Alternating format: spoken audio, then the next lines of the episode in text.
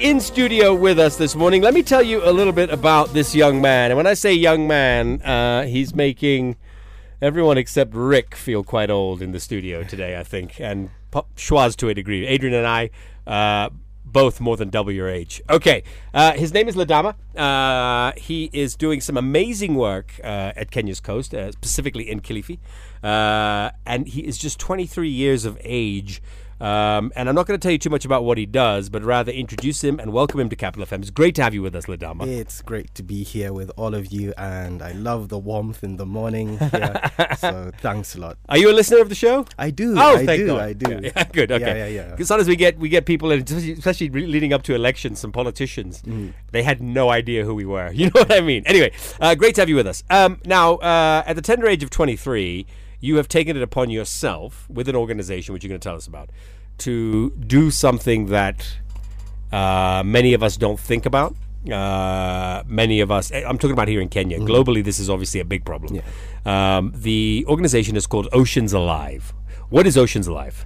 Oceans Alive is an organization that works to share, develop, and create sustainable solutions for coastal communities up and down the Kenyan coast and to see them led from the bottom up. Right. Create this ripple effect, create living classrooms, as we call them, where neighboring fishing communities can come in, schools, and even um, state partners can come and learn and see what a collaborative model can look like in Okay. marine coastal management. Now, when you say creating sustainable, uh, a sustainable environment Yeah. for these individuals, we're talking about the populations living up and down the coast, right? Mm-hmm. Uh, and how they can is it something they they can use the ocean to create that sustainability, or is it other things as well? So it's something they can use the ocean, but the impact does not stop only at the populations at the coastline. Because even us here in Nairobi, we're affected by the ocean in way or another. From every sip of water we take, every breath of fresh air, we're connected to the ocean.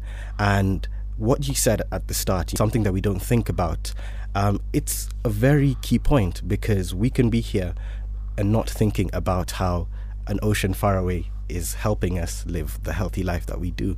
So, having that exposure to this dynamic, to these links, opens up a whole world of what you can do. You know, you can only manage what you know, and that's what we seek to do.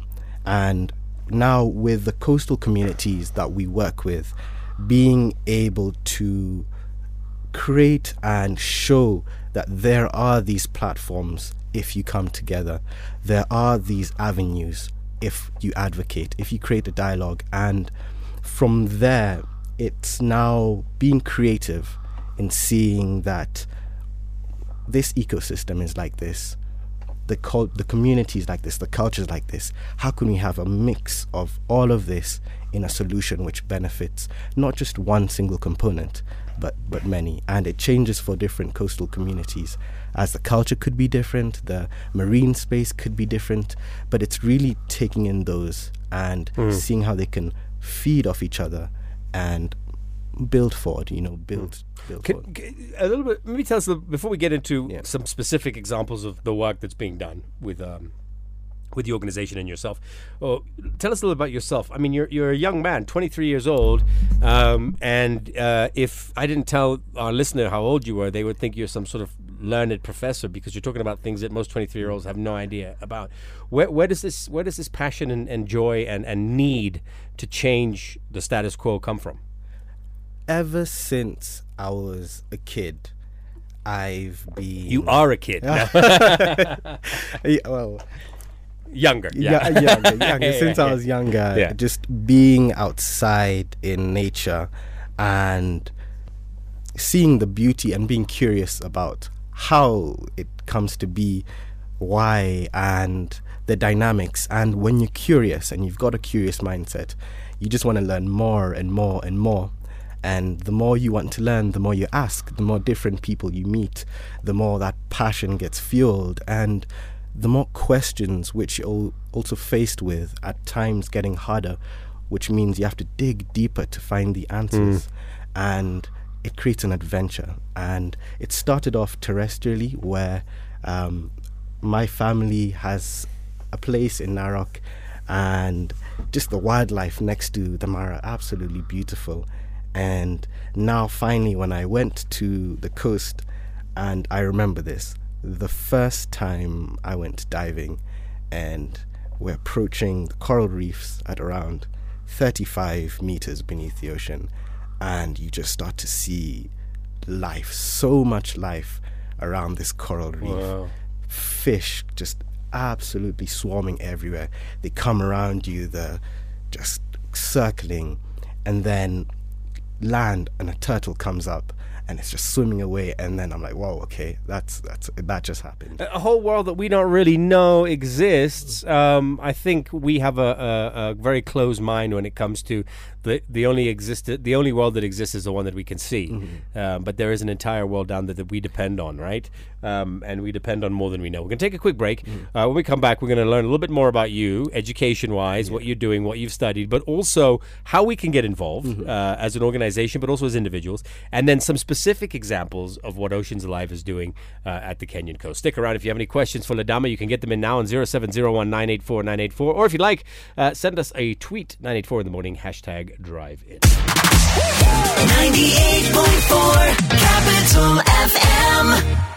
Uh, as we continue our conversation about Oceans Alive and uh, my new good friend Ladama, who is just blown me away. Uh, when I was a kid, he said, and I was like, dude, you're 23. Uh, some of us passed that more than 23 years ago.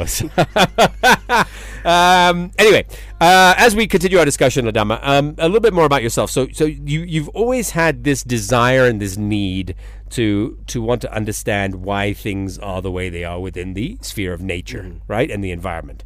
Uh, you talked about growing up in Narok and how just wildlife blew your mind, but you're focusing on the ocean. Narok is a long way away from the east from from the from the coast, right? I mean, it's a long way away. So when did that when did the line cross from nature to a focus on nature but within the space of the ocean? Well, the curiosity for the ocean was there because I did visit the coast quite a bit, um, even yeah, as growing up or as I continued to grow up, um, and yeah, slowly by slowly as you engage more, and as I said, having gone diving and just seeing the absolute diversity, I made the decision that wow, if from seeing how beautiful this is underneath the water, I've got to be a part of protecting this. Right. You know, because my kids have to see this. But are we, are we at a danger of destroying that part of our environment? Are, are we are we headed towards that? I I mean, I, I don't. You know, we we meet a lot of conservationists. We meet a lot of wildlife experts. We meet a lot of you know people worried about the elephants, etc. And I'm I'm not saying that we shouldn't worry about that because we should, mm. but we don't meet a lot of people that are focused on the ocean. Are we at a danger as a country? Uh, or continent, for that matter, uh, of losing this part of our, our, our wildlife. We are. We are. In fact, it is predicted that by 2050, if we're not careful, we could have lost all our coral reefs. Right. And what's the importance of the coral reef for those who don't know? So, coral reefs are the home to 25% of marine life in the ocean, and they're the home for the juvenile fish which need protection as they grow up, which need the certain conditions to, to grow up and thrive to become bigger fish, and which eventually could get caught and end up on our plate and on our sushi platter. right, right. So Sustainability, obviously. Sustainability. So we've got to we've got to protect these by looking at the wider the wider links of what it leads to. You know what is connected in terms of this dynamic. Yes, we may love fish, but where is that fish coming from? For me to be able to get fish tomorrow, for my future generations to be able to get fish, what are those things that, are allowing that dynamic, that process to continue? So you've got to look at the environment and the condition in which they come. And that's coral reefs. So in order for that, we've got to be keen about how we treat our marine ecosystem. You know, let alone um, the air we breathe. The ocean is one of the biggest um, carbon sinks for you know the the oxygen that um, for the air that we breathe and Next thing, you're looking at the economy and how many jobs it provides. Plus, So- tourism, of course, is a big part of our economy anyway. Yeah, so it's very keen to see the links because a lot of the time we may like to look at things on an individual level, but within this day and age, we need to look at things as a system. hmm And the connection we have with everything, right? As as an individual, what that Yes. Mm-hmm. role is, and you're doing your part to ensure that perhaps something we don't normally think about is being thought about. Let me ask you a question uh, about the interest you have as well in the ocean. You mentioned diving earlier, um, so you're a certified Mm-hmm. Yes, diver, yes. and do you dive often? Ah, yes, Yeah, is that your like hobby of choice? it, it's how I it's how I live. Right, right. Is it- so do you I live at the coast now? I do live at the coast. Okay. Yeah. Uh, and your family's still back in Narok. My my family's in Nairobi. Actually. Okay. So living at the coast, doing this great work. When did Oceans Alive start? Uh, when, when did the this organization begin? So this organization came from a community initiative, which kicked off in 2003 when the Kuruwitu community saw their fishery by a serious to a seriously impactful level for the livelihoods of the community Okay. where they were unable to find any solutions by coming to um, you know whatever formal avenues there were there so they touched on coming together and traditional modes of governance to create what is called a tengefu which is a protected area which is governed and managed by the community. So after creating this protected area, this marine sanctuary, within a couple of years, this marine area, which is 30 hectares, managed to see a 400% increase in fish biomass, 30% recovery in the coral reefs, That's 17% incredible. recovery in seagrass. And it just, you know, it, it clicked that this locally led approach is revolutionary. And, And this was all their own strategy in doing. Yep. This is a traditional. So the skill set and mindset is knowledge. there Yes. to change without having to use fancy Western technology Mm-hmm. and advice from you know the big countries and the more advanced countries that come and tell you how to do your work better than you can Mm-hmm. Yeah. do your work. This is here. This is locally led. Is this a model that's being uh, reproduced now? Yes. Okay. So, in fact, so that was in uh, 2003 to 2006 in the setting up that marine sanctuary. When 2006, it was now officially established as a locally managed marine area. And in now 2016, when Oceans Alive came in to help other communities replicate this mm. success, because there are components which are needed to help it get that formal recognition. And of course, there's a cost as well, Yes. which you which you guys obviously, Yes. well, I would say help the communities to mm-hmm. raise or give them, I Yeah. guess, right? Mm-hmm. Because it can't be free or cheap, right? Yeah, yeah. So with that, now looking to share and spread this model along the coastline to see that success replicated. But one of the obstacles that we did find is it's needed a stronger place in legislation in formal recognition because it was still a traditional uh, approach and that's when we thought of this collaborative uh, of upscaling it to a collaborative management area which is legally recognized and actually for the first time it offers the community the rights the user rights to the their marine area which means their protective measures their in investments their fishing grounds are all secured and they have the management rights together with uh, the county and the state of that area because it's tricky because in water fish flow water water moves everywhere unlike on land where if you've got a space you can put a fence around it you can get your title deed and you can know this is where i do my And work. unfortunately, in the ocean, it, that's not quite the same. yeah Right, because you can't say it's not a cattle ranch. Yes. you know what I mean? not. yeah, you can't put fences up to keep the fish in and out. Um, okay, let's move on um, to a little bit more. Talk. So, you've explained one specific example of what Oceans Alive. Yeah. Is this the main project? Is this the sort of flagship project? This uh, Co-management. co-management of you said a Tengefu. Tengefu, the Tengefu approach, Yeah. or locally managed marine areas. Right, so that's the flagship. Yes. What else is Oceans Alive doing? We're going to talk about your filmmaking in just a moment as well. But what else is Oceans Alive doing? Um, is it is there an education process so that people don't, you know, what do they say? Teach a man, uh, buy a man a fish, feed him for a day. Teach a man to fish, feed him for a lifetime. Is there that kind of approach as well? Exactly, Okay. exactly. It's all about ensuring or creating spaces for peer to peer learning, mm. knowledge sharing, and capacity building. Whether it's with local school kids, where we're helping local schools create their own coral gardens in the water and learn how to actually do coral gardening practically from stage one till they're planting their corals that they've grown in the reef. And we're also now doing outreach to 2,500 children in, in the county, bringing films, environmental films, environmental knowledge, marine conservation modules to be able to break the boundaries of access to environmental and conservation knowledge. That's knowledge that we all should have access to. Our future generations all should have access to this uh, the, these materials, this knowledge, because they're the front line of the fight that we'll face.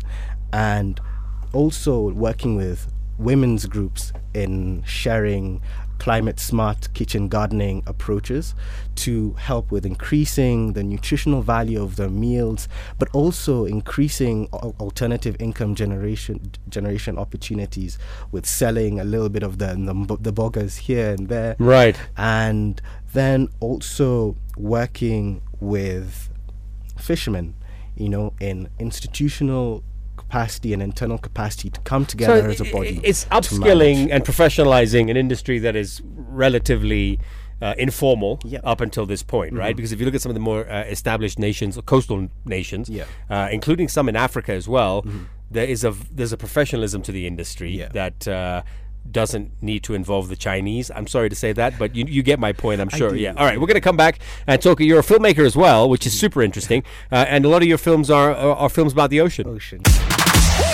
98.4 Capital FM. In studio with me this morning is uh, Ladama from Oceans Alive. If you uh, don't know about this uh, NGO, you can find them online. But uh, you've told us about some of the, the, the great work that Oceans Alive is doing, creating a sustainable uh, environment for people at the coast and beyond.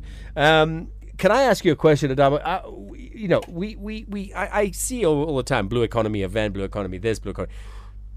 What is our blue economy agenda like here as a country? And is it is it solid? Is it something we can build on? Is it is it something we can improve on? Because you know it doesn't get the same the same attention as other uh, climate or conservation agendas, right?